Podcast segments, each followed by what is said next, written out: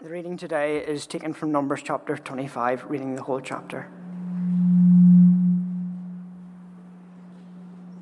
While the Israelites were camped at Acacia Grove, some of the men defiled themselves by having sexual relations with the local Moabite women. These women were invited them to attend their sacrifices to God, so the Israelites feasted with them and worshipped the gods of Moab. In this way, Israel joined in the worship of Baal of Peor causing the Lord's anger to blaze against his people.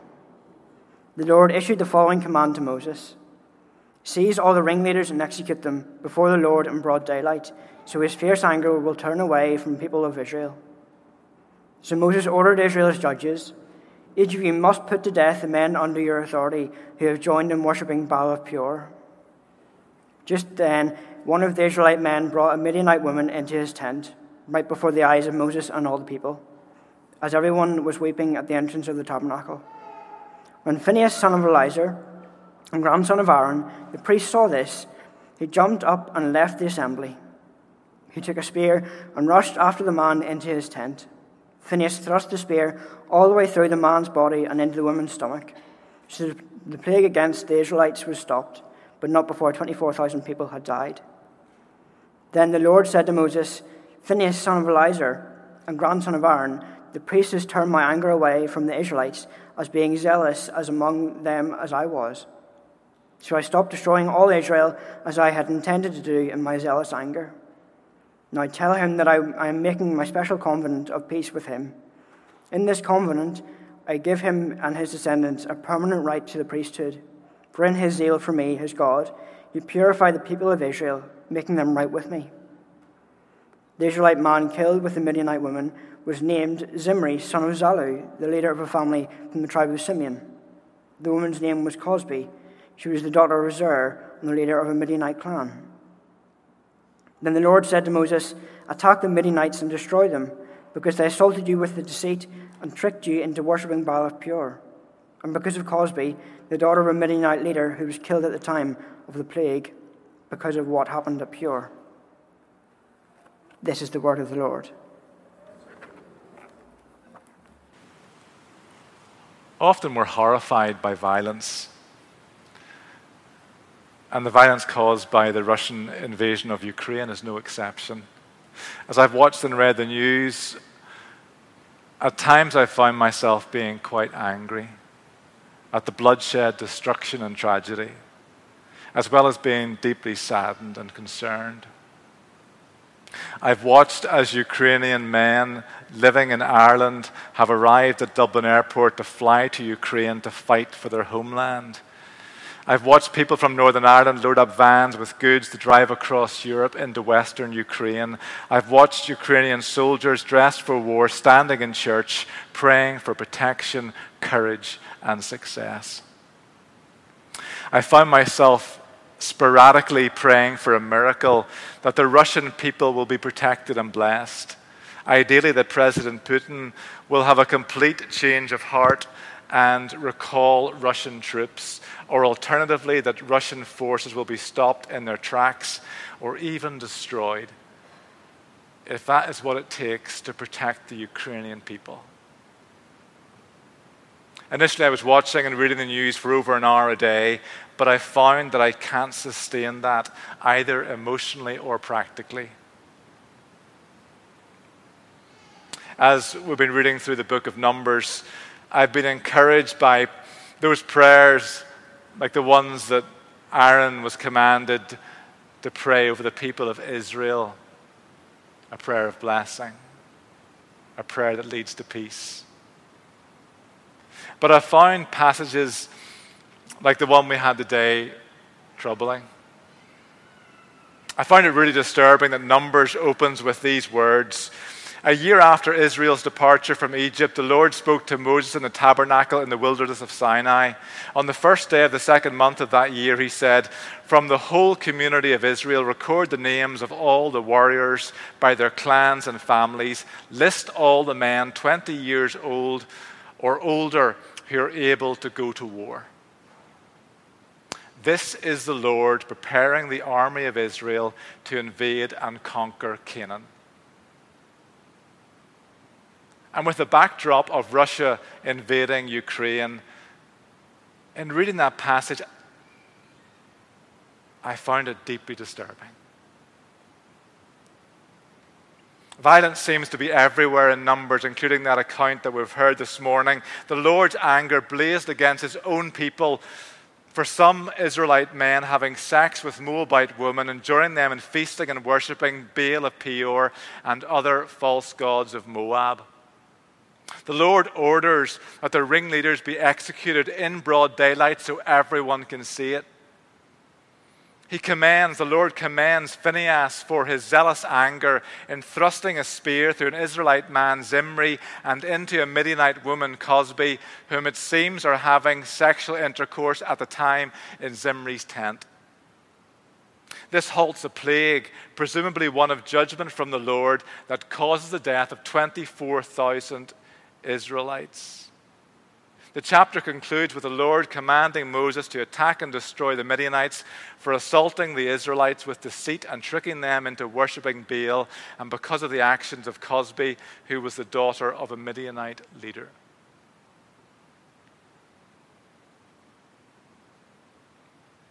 I'm often taken aback by the violence in the world and taken aback by the violence in the Bible. And my initial reaction is that I would have much preferred if the Lord hadn't done that.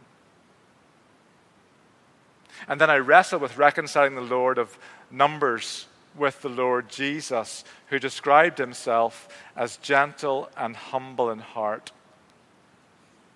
and who suffered violence and death to give me life.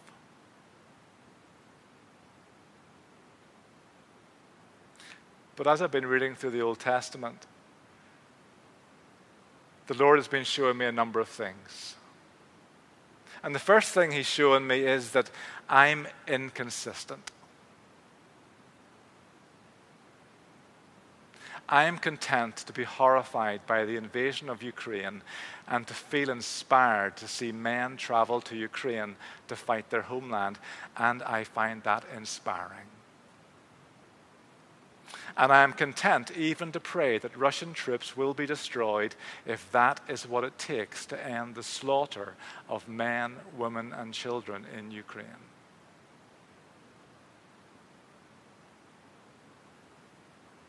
Yet, when it comes to the Lord acting violently in the Old Testament, I am not content. I am inconsistent. And my anger isn't blazing, righteous, and constant against unjust violence. My anger fluctuates and is mixed with fear for the safety of my own country, community, my own family, and myself, and for the economic and practical impact of this conflict. Yet the Lord's anger blazes with constancy against injustice, and not because he is afraid.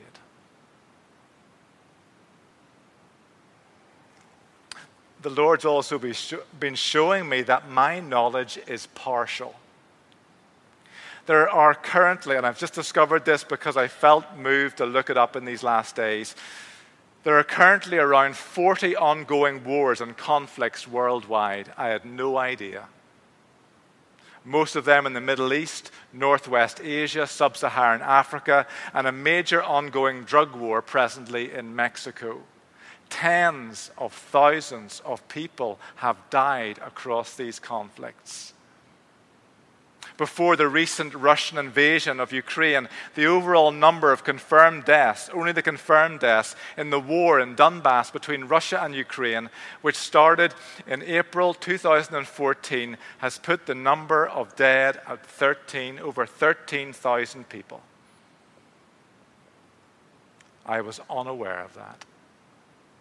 I was unaware of the level of violence worldwide. And you know why? Because I have little desire to monitor and lament and pray over all the violence in this world. And yet, the Lord knows about all this violence, and He is deeply grieved. And I've been challenged by the Lord that my reading and interpretation of Scripture is so selective. Two weeks ago, we had that passage from Exodus 34, the Lord passing in front of Moses on Mount Sinai, calling out his name, and with it, revealing his nature. Yahweh, the Lord, the God of compassion and mercy, I am slow to anger and filled with unfailing love and faithfulness. I lavish unfailing love to a thousand generations. I forgive iniquity, rebellion, and sin. That's the part that I like.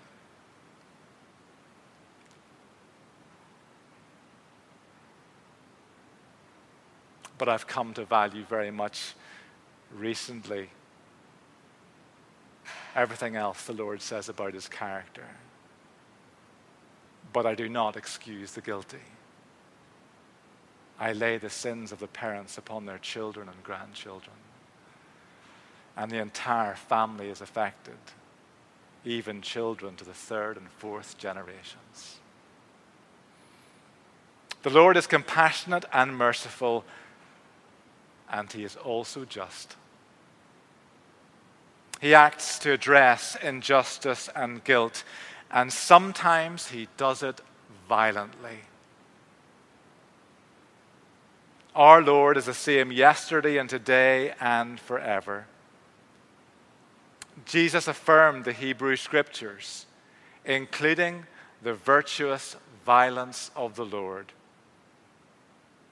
Jesus violently turned over the tables of the money changers in the temple and used a whip to do so. In Acts chapter 5, two Christians, two members of the church, Ananias and Sapphira, are struck dead by the Lord because of their deceit. In Acts chapter 13, we read that Saul, also known as Paul, was filled with the Holy Spirit. He looked at the sorcerer Elymas in the eye, and he said to him, You son of the devil, full of every sort of deceit and fraud, the enemy that all, of all that is good, will you never stop perverting the true ways of the Lord? Watch now, for the Lord has laid his hand of punishment upon you, and you will be struck blind. You will not see the sunlight for some time. Instantly, mist and darkness came over the man's eyes, and he began groping around, begging for someone to take his hand, lead him. When the governor saw what had happened, he became a believer, for he was astonished at the teaching about the Lord. Violence by the Lord must be seen and understood in the context of the big story of Him rescuing humanity and creation by His action. But let's not shy away from the fact that we read again and again and again that the Lord metes out violence. We should not be surprised.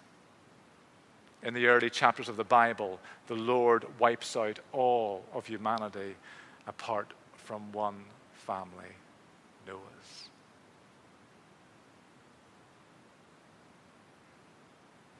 Final judgment will come at the end of time. And the New Testament speaks about this much more than the Old Testament. Jesus spoke about it himself.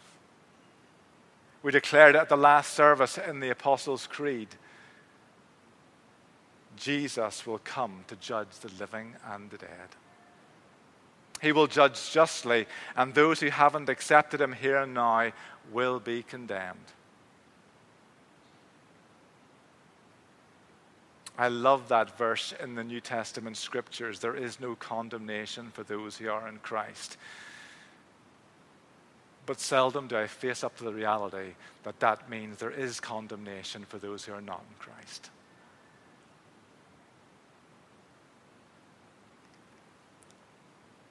We will see Jesus Christ in his glory, and when we do, he will bear the scars of violence in his side, in his hands, and in his feet. Because the Lord has consistently stepped into the mess and violence of human life which we have brought about. And he has always met with us where we are, and he has acted accordingly. He did that in his actions recorded in Numbers 25 and in many, many other parts of the Old Testament. Because here's the thing we human beings are cruel and violent for our own ends. Whether we're violent with our words or violent in our actions or just violent in our thoughts, Jesus says it makes no difference. You and I are violent, cruel people, every single one of us. The Lord's ultimate response to violence is to suffer and die at the hands of his enemies, us, sinful, broken, cruel humanity, in order to save us.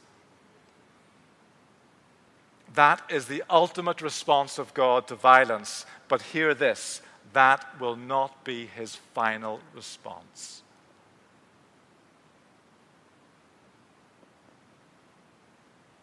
The New Testament declares again and again and again that the day of judgment is coming. And who will be the one who will administer justice? Jesus Christ.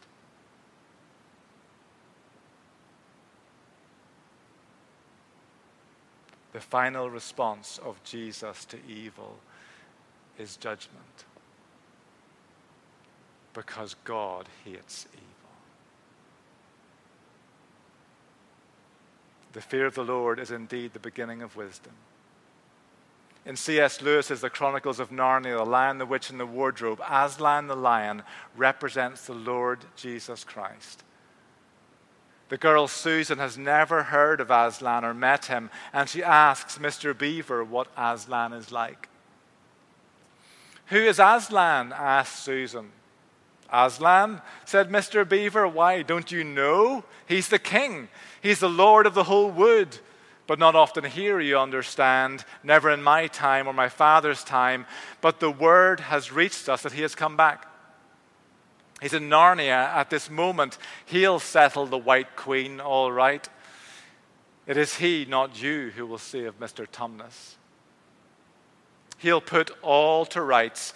As it says in that old rhyme in these parts, wrong will be right when Aslan comes in sight. At the sound of his roar, sorrows will be no more. When he bares his teeth, winter meets its death. And when he shakes his mane, we shall have spring again. You'll understand when you see him. But shall we see him? asked Susan. Why, daughter of Eve, that's why I brought you here. I'm to lead you where you shall meet him, said Mr. Beaver. Is, is he a man? asked Lucy. Aslan a man, said Mr. Beaver sternly. Certainly not. I tell you, he is the king of the wood, the son of the great emperor beyond the sea. Don't you know who is the king of beasts? Aslan is a lion, the lion, the great lion. Oh, said Susan, I thought he was a man. Is he quite safe. I shall feel rather nervous about meeting a lion. And that you will, dearie, and no mistake, said Mrs. Beaver. If there's anyone who can appear before Aslan without their knees knocking, they're either braver than most or else just silly. Then he isn't safe, said Lucy. Safe, said Mr. Beaver. Don't you hear what Mrs. Beaver tells you? Who said anything about safe? Of course, he isn't safe, but he's good. He's the king, I tell you.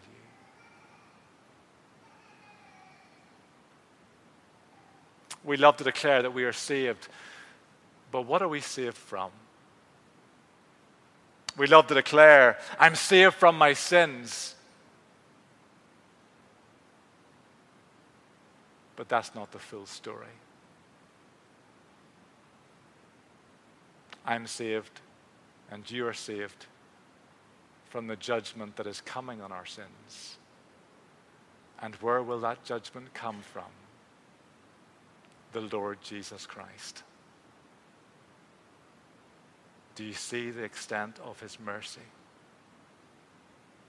to come ahead of time and with his life and with his words and with his death to plead for every single one of us please be saved.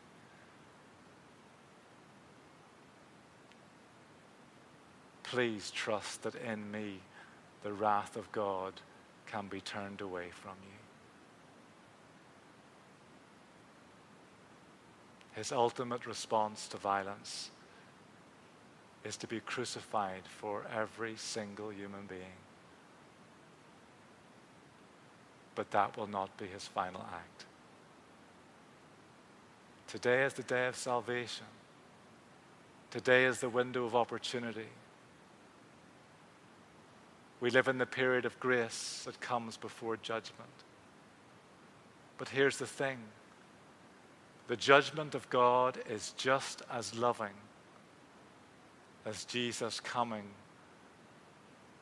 meek and gentle in heart. One thing that struck me over this last week or so is this. If I were a Christian, living in Ukraine, would I want a teddy bear God in my corner? No way.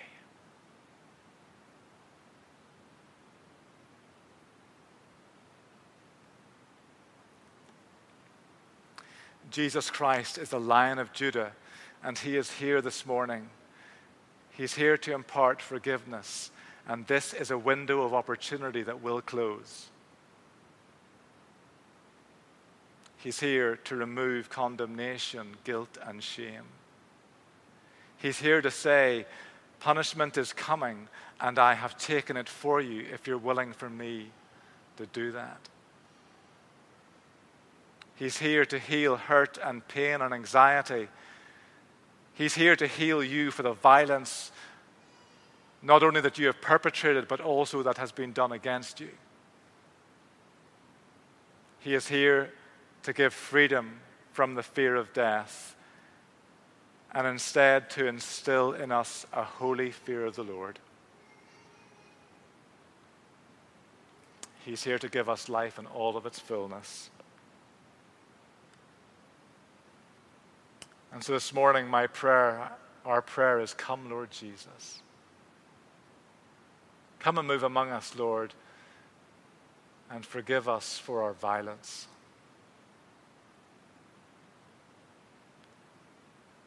Forgive us of the same violence that, that moves Vladimir Putin is the same type of violence that's in my heart.